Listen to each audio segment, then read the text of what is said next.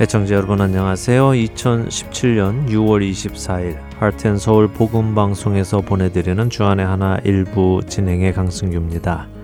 지난 한 주도 우리에게 맡겨진 사명인 진리를 온유한 마음으로 전하신 여러분들 되셨으리라 믿습니다. 요즘 세상의 뉴스들을 보면 참으로 끔찍한 사건들이 많습니다. 또 믿어지지 않을 정도로 충격적인 소식들도 많이 있지요. 유럽 쪽에서 끊임없이 들리는 테러의 소식들도 충격적이고요. 각종 재난과 재해의 소식들도 가슴이 아픕니다. 그러나 우리의 조국 한국에서 들리는 소식들은 그 어느 나라의 소식보다도 저에게는 충격적으로 다가오는데요. 17살의 소녀가 8살짜리 초등학교 여학생을 유괴하여 살해한 후 시신을 잔혹하게 훼손한 사건이 있었습니다. 또 연세대학교 교수 연구실에서는 사제 폭발물이 터져서 교수가 다치는 사건이 있었고요. 경상남도 양산의 한 아파트에서는 15층짜리 아파트 외벽에 줄에 매달려 건물을 페인트하던 인부가 줄이 끊어지는 바람에 추락하여 사망하는 사건도 있었습니다. 또 충북 충주에서는 50대의 인터넷 수리 기사가 고객의 집을 방문했다가 흉기에 찔려 사망하는 사건도 있었지요. 어찌 보면 늘 있는 사건들처럼 보이기도 하지만 제가 이 사건들을 여러분들께 열거해드린 이유는 이 사건들의 사건 동기가 우리를 놀라게 하기 때문입니다. 먼저 첫 찬양 함께 하신 후에 계속해서 말씀 나누도록 하겠습니다.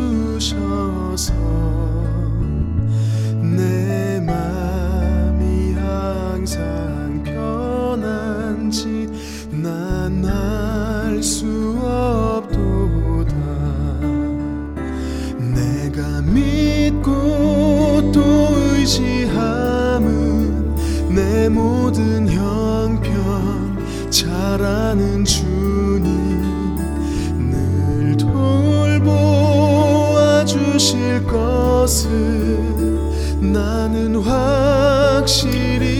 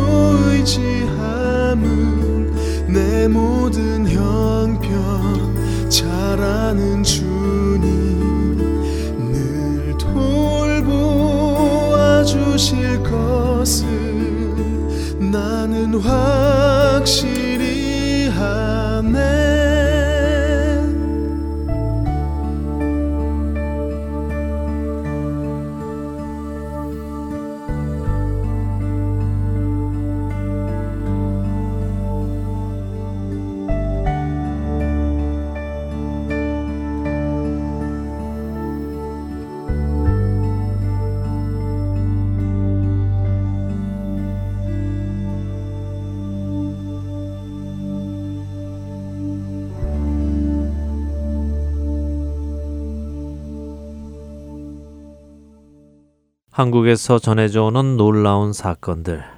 17살 소녀의 8살 소녀 유괴 살해 사건, 연구소 폭발물 사건, 아파트 도색 작업 중에 추락 사망 사건, 인터넷 수리기사 살인 사건 등 연이어 전해져 오는 사건들의 사건 동기는 우리를 놀라게 합니다.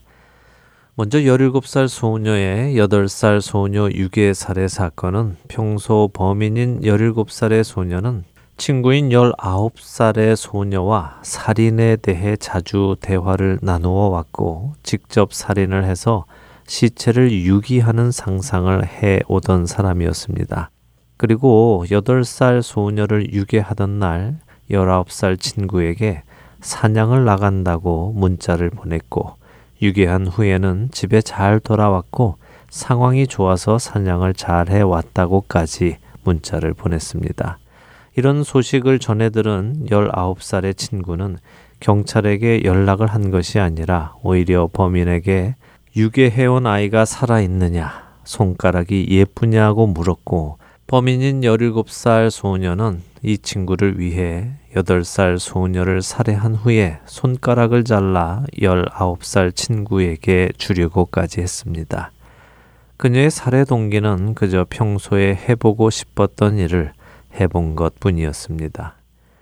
연세대 교수 연구실 폭발 사건은 그 학교 대학원생인 김모 씨가 자신에게 꾸중을 한 교수에게 앙심을 품고 그를 해할 목적으로 사제 폭탄을 제작하여 교수 연구실에 가져다 놓은 것입니다.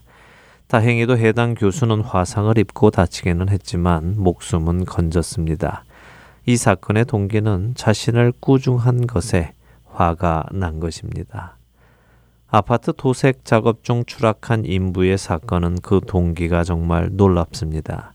아파트 외벽에 페인트를 칠하기 위해 줄 하나에 의지하여 작업을 하던 인부는 핸드폰으로 음악을 들으며 작업을 하고 있었습니다. 그런데 그 음악 소리가 시끄럽다는 이유로 그 아파트의 입주자가 옥상에 올라가 그 외주를 끊어 인부가 추락하여 사망에 이른 것입니다. 이 사건의 동기는 시끄럽다는 것이었지요. 인터넷 수리기사 사망 사건의 동기 역시 경악을 금치 못합니다. 인터넷 수리기사인 A씨는 인터넷 점검을 요청한 B씨의 집을 방문했다가 B씨가 휘두른 흉기에 복부와 허리를 찔려 숨졌습니다. A씨를 살해한 B씨는 A씨에게 흉기를 휘두른 이유를 평소 인터넷이 자주 끊겨서 화가 나서 그랬다고 말했습니다. 여러분들은 이들의 살해 혹은 상해 동기가 이해가 되시는지요?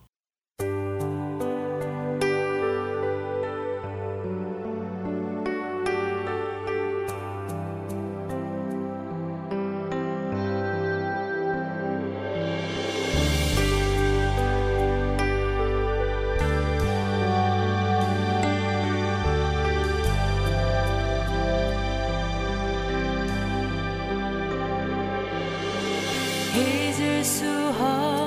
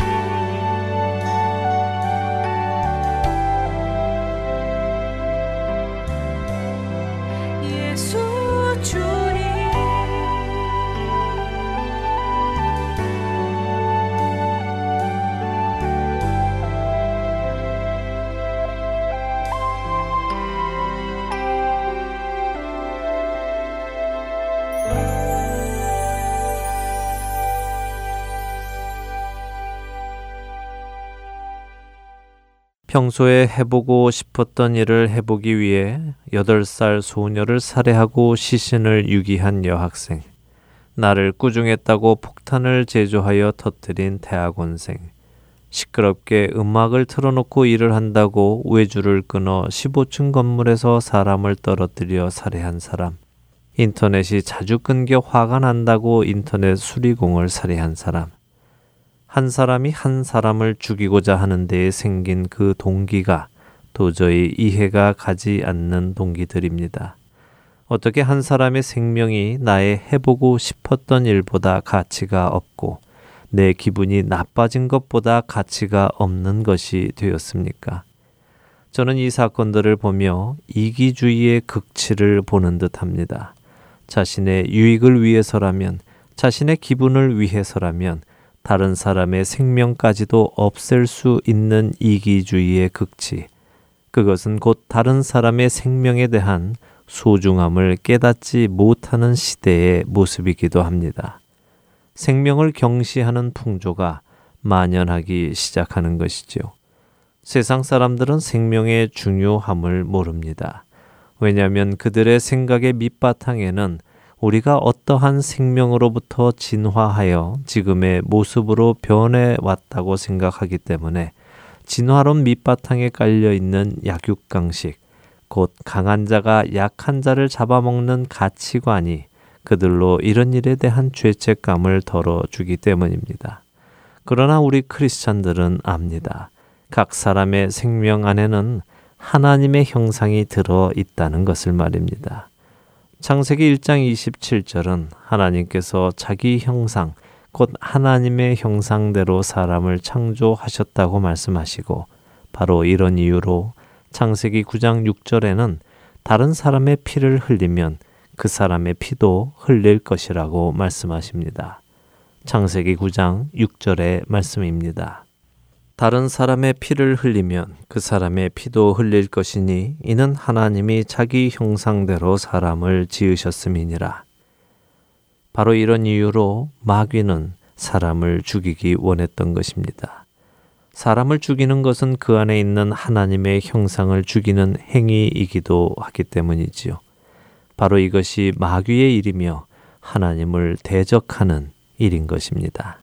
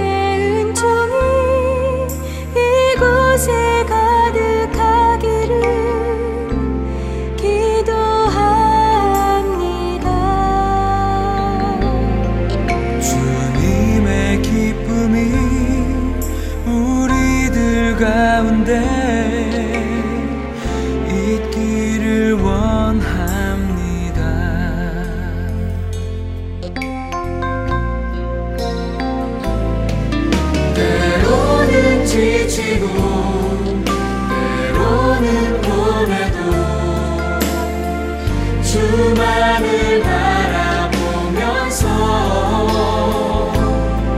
세상의 고통이 내게 닥쳐와도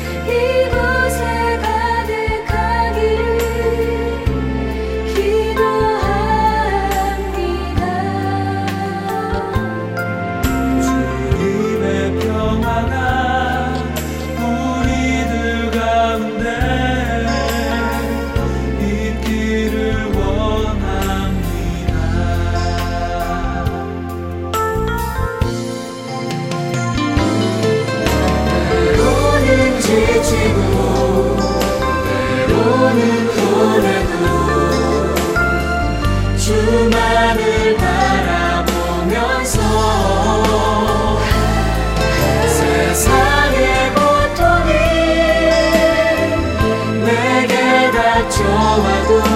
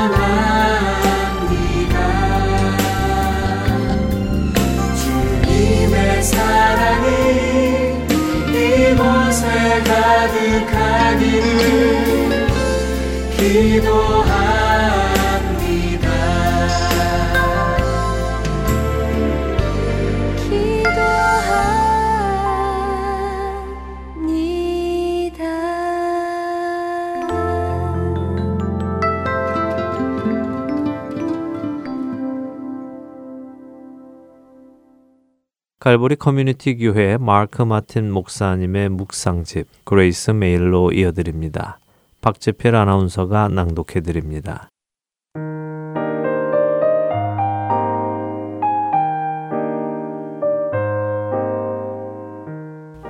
내가 진실로 너희에게 말하노니 여자가 낳은 자 중에 세례 요한보다 큰 이가 일어남이 없도다.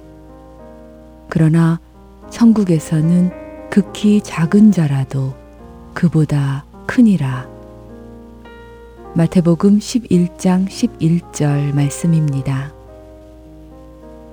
세례 요한은 하나님께서 말씀하신 가장 위대한 선지자였습니다. 그러나 이 훌륭한 사람, 위대한 선지자 세례 요한도 의심을 했습니다. 어두운 지하 감옥 안에서 요한은 의심하기 시작하였습니다. 자기가 생각했던 대로 예수님이 도와주시지 않았기 때문입니다. 우리가 살아가면서 접하는 어두운 곳들은 의심을 낳는 무서운 곳으로 바뀔 수 있습니다. 요한이 옥에서 그리스도께서 하신 일을 듣고 제자들을 보내어 예수께 여짜오되 오실 그이가 당신이오니까 우리가 다른 일을 기다리오리까 라고 물었습니다. 세례 요한은 지하 감옥 한 가운데서 예수님이 메시아가 아닐지도 모른다는 의심을 한 것입니다. 그 이유는 메시아가 하실 일에 대한 자신의 생각에 근거했기 때문입니다. 많은 사람들이 하나님께서 자신들의 기대대로 일을 하시지 않을 때에 하나님을 의심하기 시작합니다. 하지만 우리는 단지 지금 처한 상황만을 볼 뿐입니다. 다른 곳에서 일하시는 하나님을 알지 못합니다. 우리는 시간과 공간의 제한 때문에 전체의 그림을 보지 못합니다. 때가 되어 부분적인 그림들이 모이고 상황들이 밝혀지면 마침내 알게 되고 보게 될 것입니다. 하나님께서 여러분의 기대한 것과 다르게 일하셔도 의심의 길로 빠지지 마십시오. 우리가 인생의 어두운 터널을 지날 때 비로소 하나님의 뜻을 헤아리어 알게 되는 수가 있기 때문입니다. 누가복음 7장 22절에서는 예수께서 대답하여 이르시되 너희가 가서 보고 들은 것을 요한에게 알리되 맹인이 보며 못 걷는 사람이 걸으며 나병 환자가 깨끗함을 받으며 귀먹은 사람이 들으며 죽은 자가 살아나며 가난한 자에게 복음이 전파된다 하라. 누구든지 나로 말미암아 실족하지 아니하는 자는 복이 있도다 하시니라라고 하신 주님의 말씀을 기억하십시오.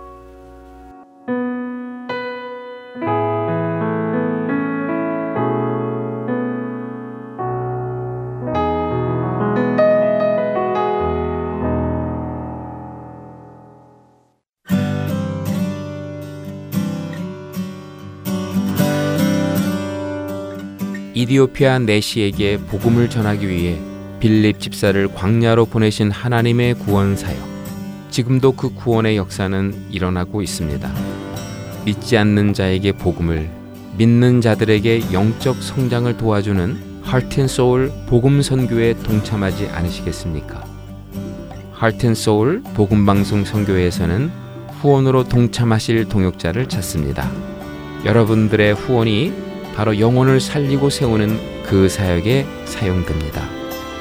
후원자 문의는 본 방송사 사무실 전화번호 602-866-8999 또는 이메일 주소 heartandsoul.org at gmail.com으로 연락해 주시기 바랍니다.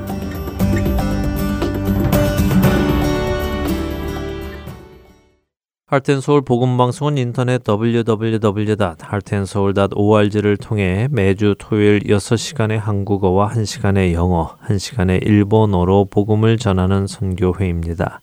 이 방송은 스마트폰 앱이나 팟캐스트를 통해 여러분의 스마트폰에서 들으실 수 있으며 매주 댁에서 CD나 MP3 CD로 받아서 들으실 수도 있습니다. 자세한 문의는 방송사 사무실 전화번호 602-866 8999로 해주시면 안내해 드리겠습니다.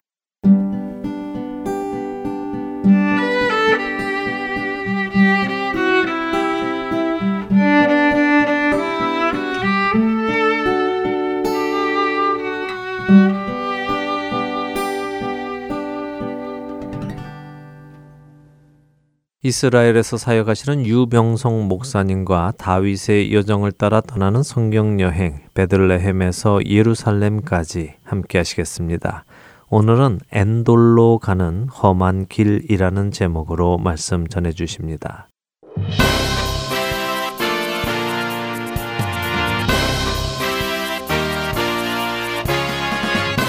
청취자 여러분, 안녕하십니까?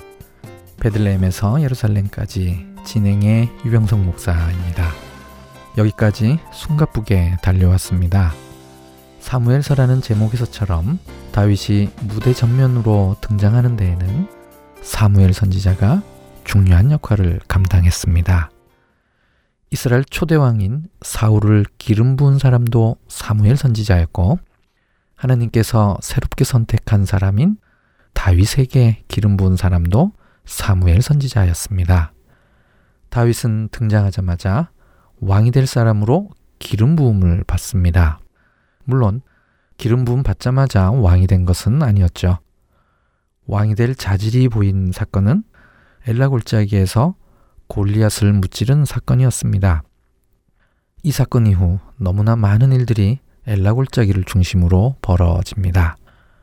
노베서 아히멜렉으로부터 골리앗의 칼을 받은 후에 가드로 가기 위해서도 엘라 골짜기를 통과했었죠.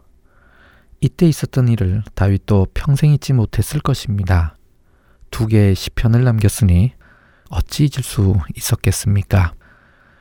가드에서 쫓겨나서 간 곳은 엘라 골짜기 안쪽 깊숙한 곳인 아둘람의 동굴이었습니다. 이곳에서 환란당하고 가난하고 마음에 아픔이 있는 사람들 400여 명이 모여서 특별한 공동체를 이루었습니다. 나중에는 600여 명으로 늘어납니다. 엘라 골짜기는 다윗의 서부 쪽 무대라고 한다면 다윗의 동부 쪽 무대는 헤브론 남동쪽 지역입니다. 이곳은 십광야, 갈멜광야, 마온광야로 이루어져 있으며 예시몬 앞 하길라산과 엥게디 요새까지 포함된 부분이죠.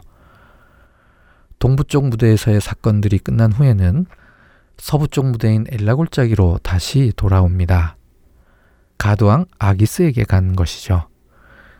다윗은 사울의 추격도 피하면서 자신의 역량을 키우기 위한 전략으로 아기스에게 남부 지역의 한 성읍에서 거주하게 해달라고 요청을 합니다. 아기스는 다윗에게 시글락에서 거주하도록 허락을 하죠. 이곳은 다윗의 남부 쪽 무대라고 할 수 있습니다. 무려 1년 4개월이나 머물렀으니까요. 지난 시간에는 다윗이 어떻게 남부 지역에서 자신의 역량을 키워나갔는지를 자세하게 살펴보았습니다. 오늘 여정은 다윗과 연관이 있기는 하지만 사울의 운명이 최종적으로 어떻게 될 것인지를 보여주는데 초점이 맞추어져 있습니다. 그럼 13번째 여정을 시작해 보도록 하겠습니다. 목동 출신답게 다윗은 남부 지역에서 멋진 군사적 성공을 이루었습니다. 다윗은 시글락을 중심으로 유다 남부와 네게부 지역에서의 확실한 기반을 형성하게 됩니다. 가도왕 아기스는 다윗의 이런 전략을 전혀 눈치채지 못하고 오히려 다윗이 자신에게 더 예속되어 간다고 믿고 있었습니다. 이것은 다윗의 또 다른 정치적 성공이라고 평가할 수 있습니다. 당시 블레셋도 자체적인 정치적 야망을 가지고 있었기 때문이죠. 블레셋은 비옥한 블레셋 평야로 인해 경제가 안정적이었습니다. 더욱이 철기 문명의 발달로 기술도 앞서 있었을 뿐만 아니라 국제 해안도로 전체를 통제하고픈 야망을 가지고 있었습니다. 이 길을 통제하게 되면 엄청난 경제적 부를 확보하게 되어 더 큰 세력으로 성장할 수 있기 때문이었죠. 이러한 정치적 야망에 걸림돌이 있었습니다. 그것은 이스라엘의 사울 왕이었습니다. 국제 해안도로의 핵심 간선도로는 갈멜 산지 골짜기를 넘어 무기또를 통과합니다. 무기또를 지나서 이스라엘 평야를 통과하게 되면 요단 동편에 있는 왕의 대로와도 연결될 수 있는데요. 이런 전략적 요충지인 이스라엘 평야가 이스라엘의 영역에 있었습니다. 이 지역을 손에 넣어야만 국제해안도로에 대한 완전한 이권을 주장할 수 있었던 것이죠. 이 사실을 블레셋의 방백들도 잘 알고 있었습니다. 블레셋과 사울 왕과의 전쟁은 언제든지 일어날 수 있는 상황이었던 것이지요. 사무엘서의 저자는 이 국제적 정서를 잘 알고 있었습니다. 결국 이런 정치적 정황 속에서 전쟁이 발발하게 됩니다.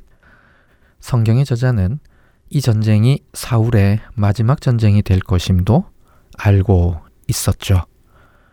이 전쟁에 참여하게 되는 사울과 다윗의 입장은 서로 달랐습니다. 성경 저자는 이런 입장의 차이를 최대한 극적으로 살리고 싶었을 것입니다. 그렇기 때문에 단순히 시간적 진행 상황에 따라 서술하지 않고 주제에 따라 본문의 위치를 정했던 것이죠. 사무엘상 28장에서는 이미 블레셋이 이스라엘 평야까지 진출해서 수넴의 진을 치고 있습니다. 이스라엘도 이에 맞서서 길보아 산에 진을 치고 있는 상황이죠. 그러나 이어지는 29장에서는 그 다음 상황이 펼쳐지는 게 아니라 오히려 이 전쟁을 위해 출정하는 대목이 기록되어 있습니다. 왜냐하면 29장에서는 전쟁에 임하는 다윗의 형편에 초점을 맞추어야 하기 때문이죠. 30장에는 다윗의 근거지였던 시글락의 이야기입니다. 이 전쟁 때문에 원치 않는 피해를 입어야 했던 사람들이 있습니다. 이들의 원통함을 풀어주는 사건이 기록되어 있는 것이죠. 사건의 진행 순서에 따라 본문의 순서를 새롭게 정리한다면 29장, 30장, 그리고 그 다음에 28장이 되겠습니다. 이러한 순서를 미리 알고 성경 본문을 읽으면 전쟁에 임하는 사울의 자세와 다윗의 자세를 좀 더 실감나게 이해할 수 있게 되는 것이죠. 28장 1절과 2절은 이 전쟁 전체에 대한 서론 역할을 하는 구절입니다. 시간 순서상으로도 이 두 구절이 제일 앞서는 구절이 맞습니다. 블레셋 진영의 연합군이 이스라엘과 결전을 벌리는 큰 전쟁에 나가기 전에 아기스는 다윗에게 이 사실을 알립니다. 그리고 함께할 것을 권하죠. 다윗은 이 전쟁에 나가면 사울 왕과 직접 부딪힐 것을 잘 알고 있었습니다. 다윗의 대답은 심오합니다. 사무엘상 28장 2절 다윗이 아기스에게 이르되 그러면 당신의 종이 행할 바를 아시리이다. 이 대답을 아기스는 당연히 참전한다는 것으로 이해했습니다.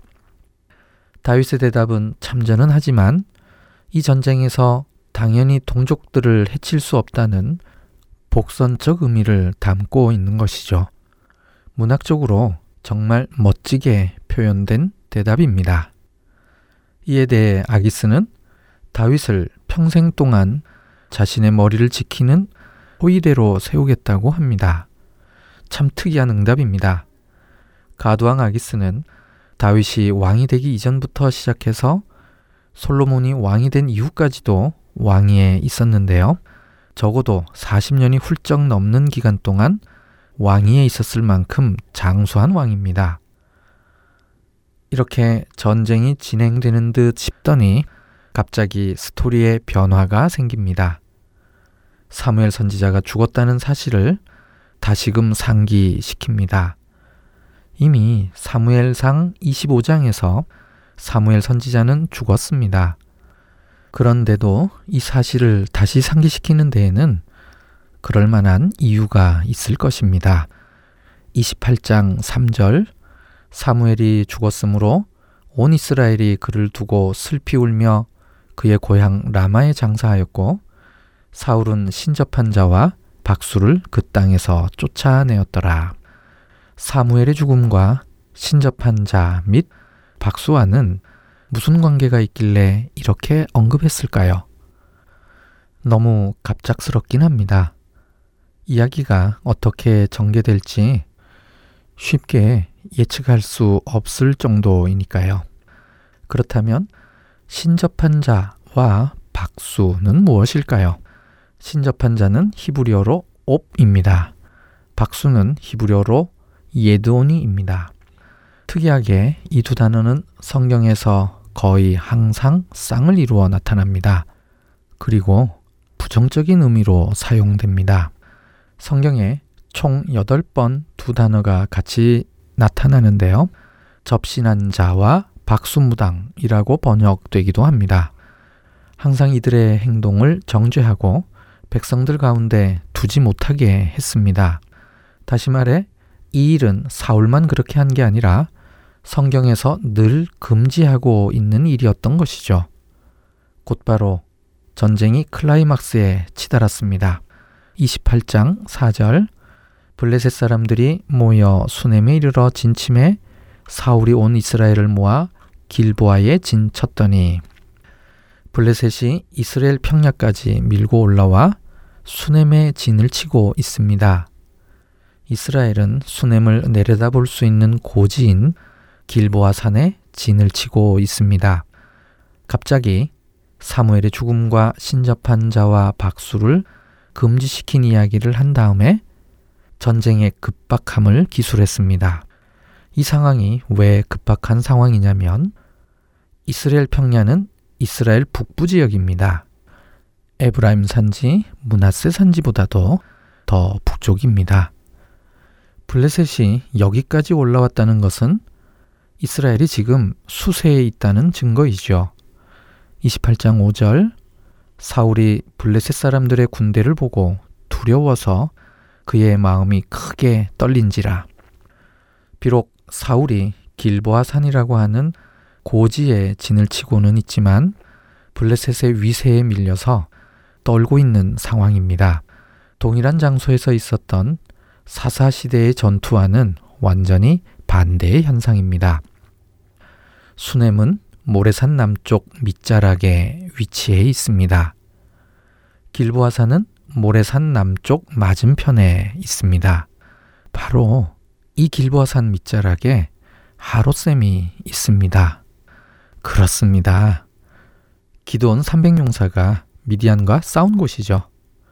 사사기 7장 1절 여룻바알이라 하는 기도원과 그를 따르는 모든 백성이 일찍이 일어나 하롯샘 곁에 진을 쳤고 미디안의 진영은 그들의 북쪽이요 모래산 앞 골짜기에 있었더라. 기도는 하나님의 방법을 의지하는 여호와의 전쟁으로 이곳에서 단 300명으로 미디안을 물리쳤습니다. 하지만 지금 동일한 장소에서 사울은 두려워하고 있습니다. 불안한 마음에 하나님의 음성을 듣고는 싶었지만 응답하시지 않습니다. 그래서 급기야 전혀 예상치도 않은 방법을 사용하게 되는 것이죠. 28장 7절 사울이 그의 신하들에게 이르되 나를 위하여 신접한 여인을 찾으라. 내가 그리로 가서 그에게 물으리라 하니 그의 신하들이 그에게 이르되 보소서 엔돌에 신접한 여인이 있나이다. 분명히 신접한 자와 박수를 다 없앴다고 했습니다. 그러니 혹시 신접한 여인이 있을 수 있으니 그녀를 찾아오라고 한 것 같습니다.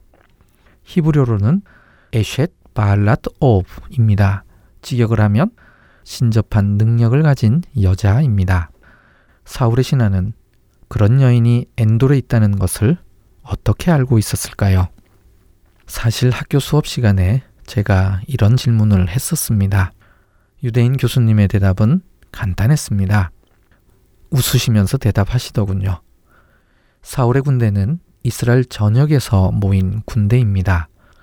그러므로 분명 엔돌 근처 출신이 사울의 신하가 되었을 가능성이 충분히 있는 것이죠.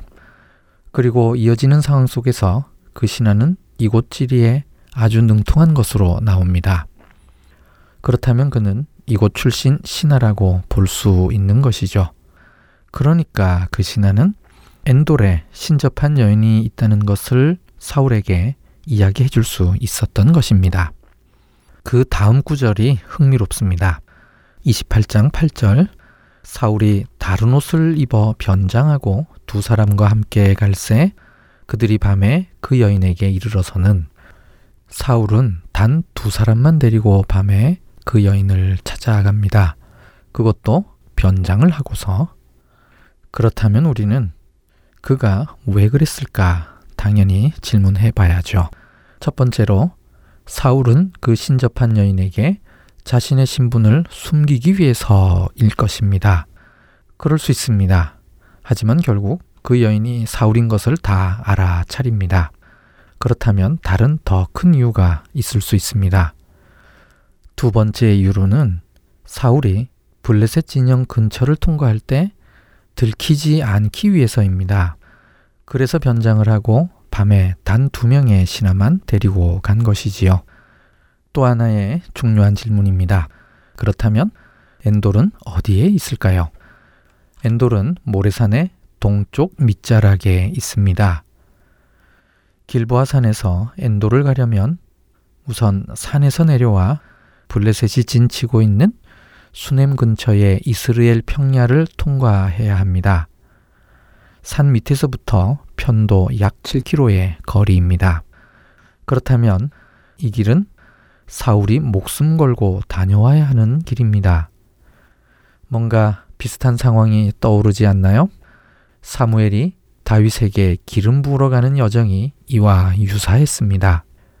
사무엘은 사울의 눈을 피해 목숨 걸고 베들레헴을 다녀와야 했습니다. 이런 위험이 있는 길을 가서 다윗에게 기름을 부었던 것입니다. 지금은 사울이 목숨 건 여정을 시도합니다. 신접한 여인을 찾아가기 위해서죠. 이 상황에서의 핵심적인 차이는 이것입니다. 사무엘은 하나님의 뜻에 순종해서 그것을 이루기 위해서 가는 길이었고 사울은 하나님의 뜻을 자기의 욕심에 맞추기 위해서 가는 길입니다. 하나님의 뜻은 이미 정해졌습니다. 왕권이 다윗에게 갈 것이라는 것을 그도 알고 있었습니다. 이것을 어떻게든 늦추어 보려고 온갖 힘을 다 써보는 중인 것이죠. 그런데 신기하게도 이 신접한 여인은 뭔가 진짜로 할 줄 압니다. 황홀경 속에서 죽은 사람의 영을 불러내옵니다. 이것을 사울이 표현하기를 신접한 술법으로 라고 했습니다. 여기서 술법에 해당하는 단어가 사무엘상 6장 2절에 블레셋 사람들이 행하던 방법과 같은 단어입니다. 사무엘상 6장 2절 블레셋 사람들이 제사장들과 복술자들을 불러서 이르되 우리가 여호와의 계를 어떻게 할까? 이 구절에 나오는 복술자와 같은 단어입니다. 그렇다면 그녀는 블레셋이 사용하는 방법을 따라 했을 수도 있다는 말이 되죠. 결국 이 여인은 사울의 부탁에 의해 사무엘의 영을 불러냅니다. 그제서야 그 여인은 변장한 사람이 사울인 것을 알아차립니다. 여인이 본 사람이 겉옷을 입었다고 하는 설명을 하자 사울은 그가 사무엘인 것을 알아차립니다. 그 다음부터는 마치 사무엘과 사울이 직접 대화하는 듯이 진행됩니다. 아마도 신접한 여인의 입을 통해 나오는 말이 사무엘의 말이라 여기며 대화를 진행했을 것입니다. 사무엘은 사무엘상 15장에서 죽는 날까지 사울을 보지 않았다고 했습니다. 사울이 라마나요세에 왔을 때에도 사울이 제정신이 아니었으므로 실제로 만난 게 아닌 듯이 오늘의 만남도 실제로의 만남이라고는 볼 수 없는 상황이죠. 사무엘의 말 중에 나를 성가시게 하느냐라는 표현은 고대 근동의 무덤 비문에 보편적으로 쓰이던 표현입니다. 무덤 비문에 무덤을 열어서 죽은 자를 성가시게 하지 말라고 적었기 때문이죠. 사무엘의 말은 하나님의 뜻을 다시 한번 확인하는 것이었습니다. 추가된 것이 있다면 사울의 아들들도 죽을 것이라는 것입니다. 사무엘의 말을 듣고 난 다음 사울은 힘이 빠져 거의 쓰러질 지경이 되었습니다. 그 이유는 하루 밤낮을 금식했기 때문입니다. 신접한 여인이 사울로 하여금 금식을 중단하고 음식을 먹게 하는 이야기가 사무엘과의 대화 분량만큼이나 나옵니다. 그만큼 중요하니까 그렇게 한 것으로 보입니다. 사울은 왜 금식했을까요? 세 가지 이유를 들 수 있습니다. 첫째, 신접한 여인을 만날 때 주술이 잘 되게 하기 위해서. 둘째, 블레셋 군대의 위세에 눌려서 식욕을 잃어서. 셋째, 예전에 사무엘상 14장에서 그랬듯이 큰 결전을 앞두고 금식했을 것으로 보입니다. 첫 번째와 두 번째 이유는 그럴듯하기는 하지만 사울 행동의 일관성 측면에서 볼 때 설득력이 약합니다. 그래서 세 번째 이유에 무게를 두고 생각해 볼 필요가 있습니다. 사울은 사무엘상 14장에서 블레셋과의 전투에서 금식을 선포하고 승리한 적이 있습니다. 오늘도 그 승리를 재현하고픈 욕망이 크게 있었을 것입니다. 그때에는 아히두베 아들 아비야가 에봇을 입고 함께 있었으므로 하나님의 뜻을 물을 수 있었습니다. 지금 블레셋과 대치되어 있는 상황에서 그때와 같이 했을 가능성이 높습니다. 그래서 금식을 했을 것이고 하나님의 뜻을 묻고 싶었을 것입니다. 그런데 하나님은 응답이 없으십니다. 사무엘상 13장에 의하면 길갈에서 블레셋과의 전투 직전에 번제를 드려야 하는데 사무엘이 늦게 오자 편법으로 자신이 번제를 드렸었습니다. 오늘도 하나님의 응답이 없자 또 편법을 사용하는 것이죠. 그래서 찾아간 게 엔돌의 신접한 여인이었습니다. 사울의 예전 습관에 대한 힌트를 이 금식으로부터 찾을 수 있었습니다. 진정 하나님의 뜻을 물은 것이 아니라 자기의 뜻에 따라 하나님이 응답해 주기를 원했던 것이죠. 이러한 그의 행동에 대한 결말은 그와 그의 아들들의 죽음이었습니다. 오늘은 여기까지입니다. 다음 본문은 사무엘상 29장 1절부터 30장 31절까지입니다. 안녕히 계십시오.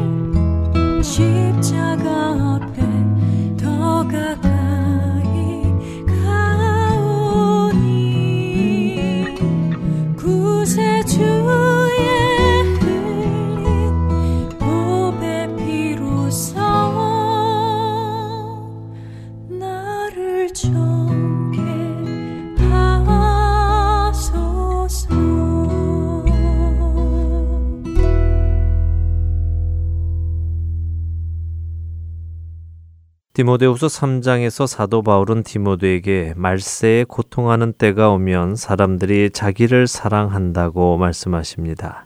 또한 무정하며 원통함을 풀지 않는다고 하시지요. 절제하지 못하며 사납다고 말씀하십니다.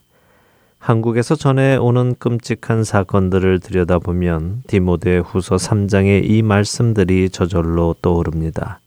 자기 자신을 사랑해서 남의 생명을 빼앗는 것, 꾸중을 들어 원통하여 복수하는 것, 화가 난다고 절제하지 못하고 생명줄을 끊어버린 것, 인터넷이 잘 안 된다고 사납게 사람을 죽이는 것들이 말입니다. 우리는 성경이 말씀하시는 그 말세에 하루하루 더 가까이 다가가고 있습니다. 사람들은 더욱더 인명을 경시하기 시작했습니다. 지금의 이 사건들이 많은 이들에게 지금은 충격으로 다가오지만 시간이 지나 이런 일들이 비일비재하게 될 때 사람들은 더 이상 이런 사건에 놀라지 않게 될 것입니다. 늘 있는 일이 될 것이기에 그렇습니다. 창세기 6장에는 하나님께서 홍수로 심판을 하시는 장면이 나옵니다. 우리가 잘 아는 노아의 홍수이지요. 하나님께서 왜 홍수로 사람들을 심판하셨을까요? 그 명확한 이유는 무엇이었을까요? 창세기 6장 13절에 나와 있습니다. 하나님이 노아에게 이르시되 모든 혈육 있는 자의 포악함이 땅에 가득함으로 그 끝날이 내 앞에 이르렀으니 내가 그들을 땅과 함께 멸하리라. 노아의 시대에 하나님께서 사람을 심판하신 이유는 다른 이유가 아니라 모든 혈육 있는 자의 포악함이 땅에 가득하기 때문이라고 하십니다. 포악함이란 무엇일까요? 포악함이란 하마스라는 히브리어로 자르다, 부수다, 난폭하게 대하다, 학대하다, 탄압하다, 잔인하다는 의미를 가진 단어입니다. 사람이 폭력을 사용하는 이유는 다른 사람의 생명에 대한 존중함이 없기 때문입니다.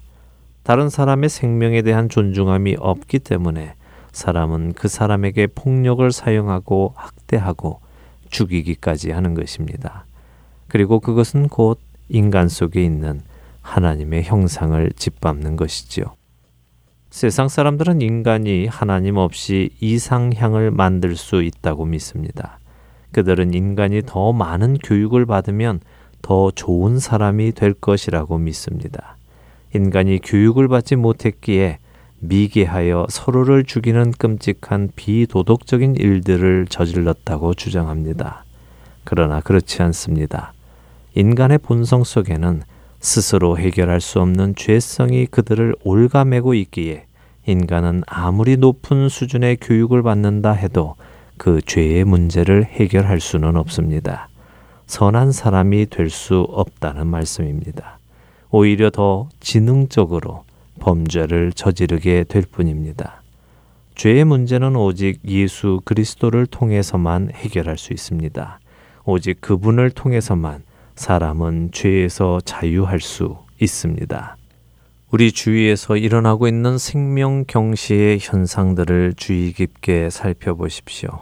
나를 무시했기에 내가 그를 죽였다며 자신의 정당함을 주장합니다. 나를 화나게 했기에 그를 죽였다며 자신이 그를 죽일 수밖에 없었던 이유를 이야기하지요. 더 나아가 이제는 여성의 인권을 위해 뱃속의 아기를 죽일 수 있는 권리를 주장하기 시작했습니다. 이 땅에 포악함이 번져 나가고 있는 것입니다.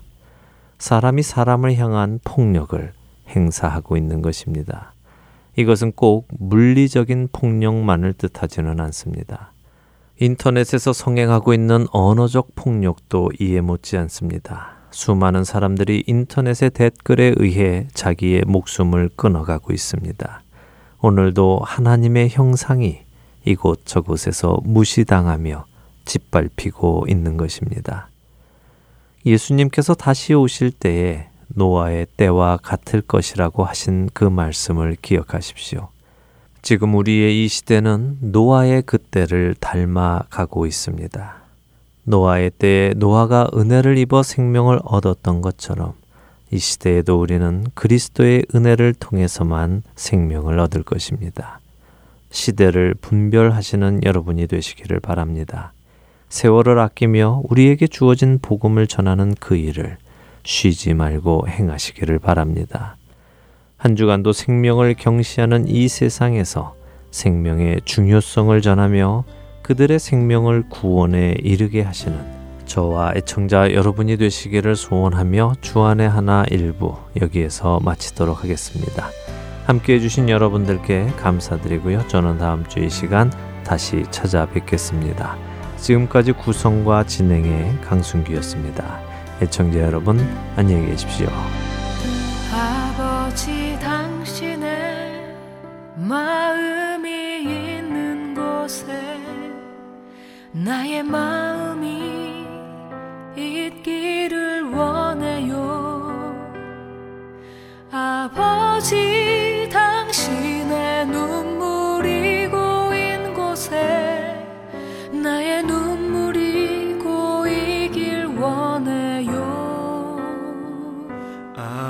아버지 당신이 바라보는 영혼에게 나의 두 눈이 향하길 원해요. 아버지 당신이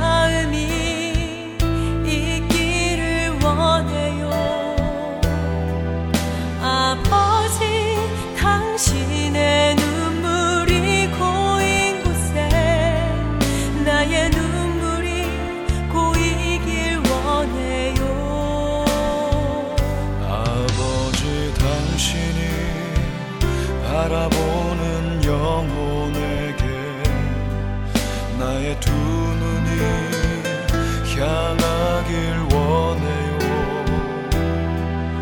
아버지 당신이 울고 있는 어두운 땅에 나의 두 발이 향하길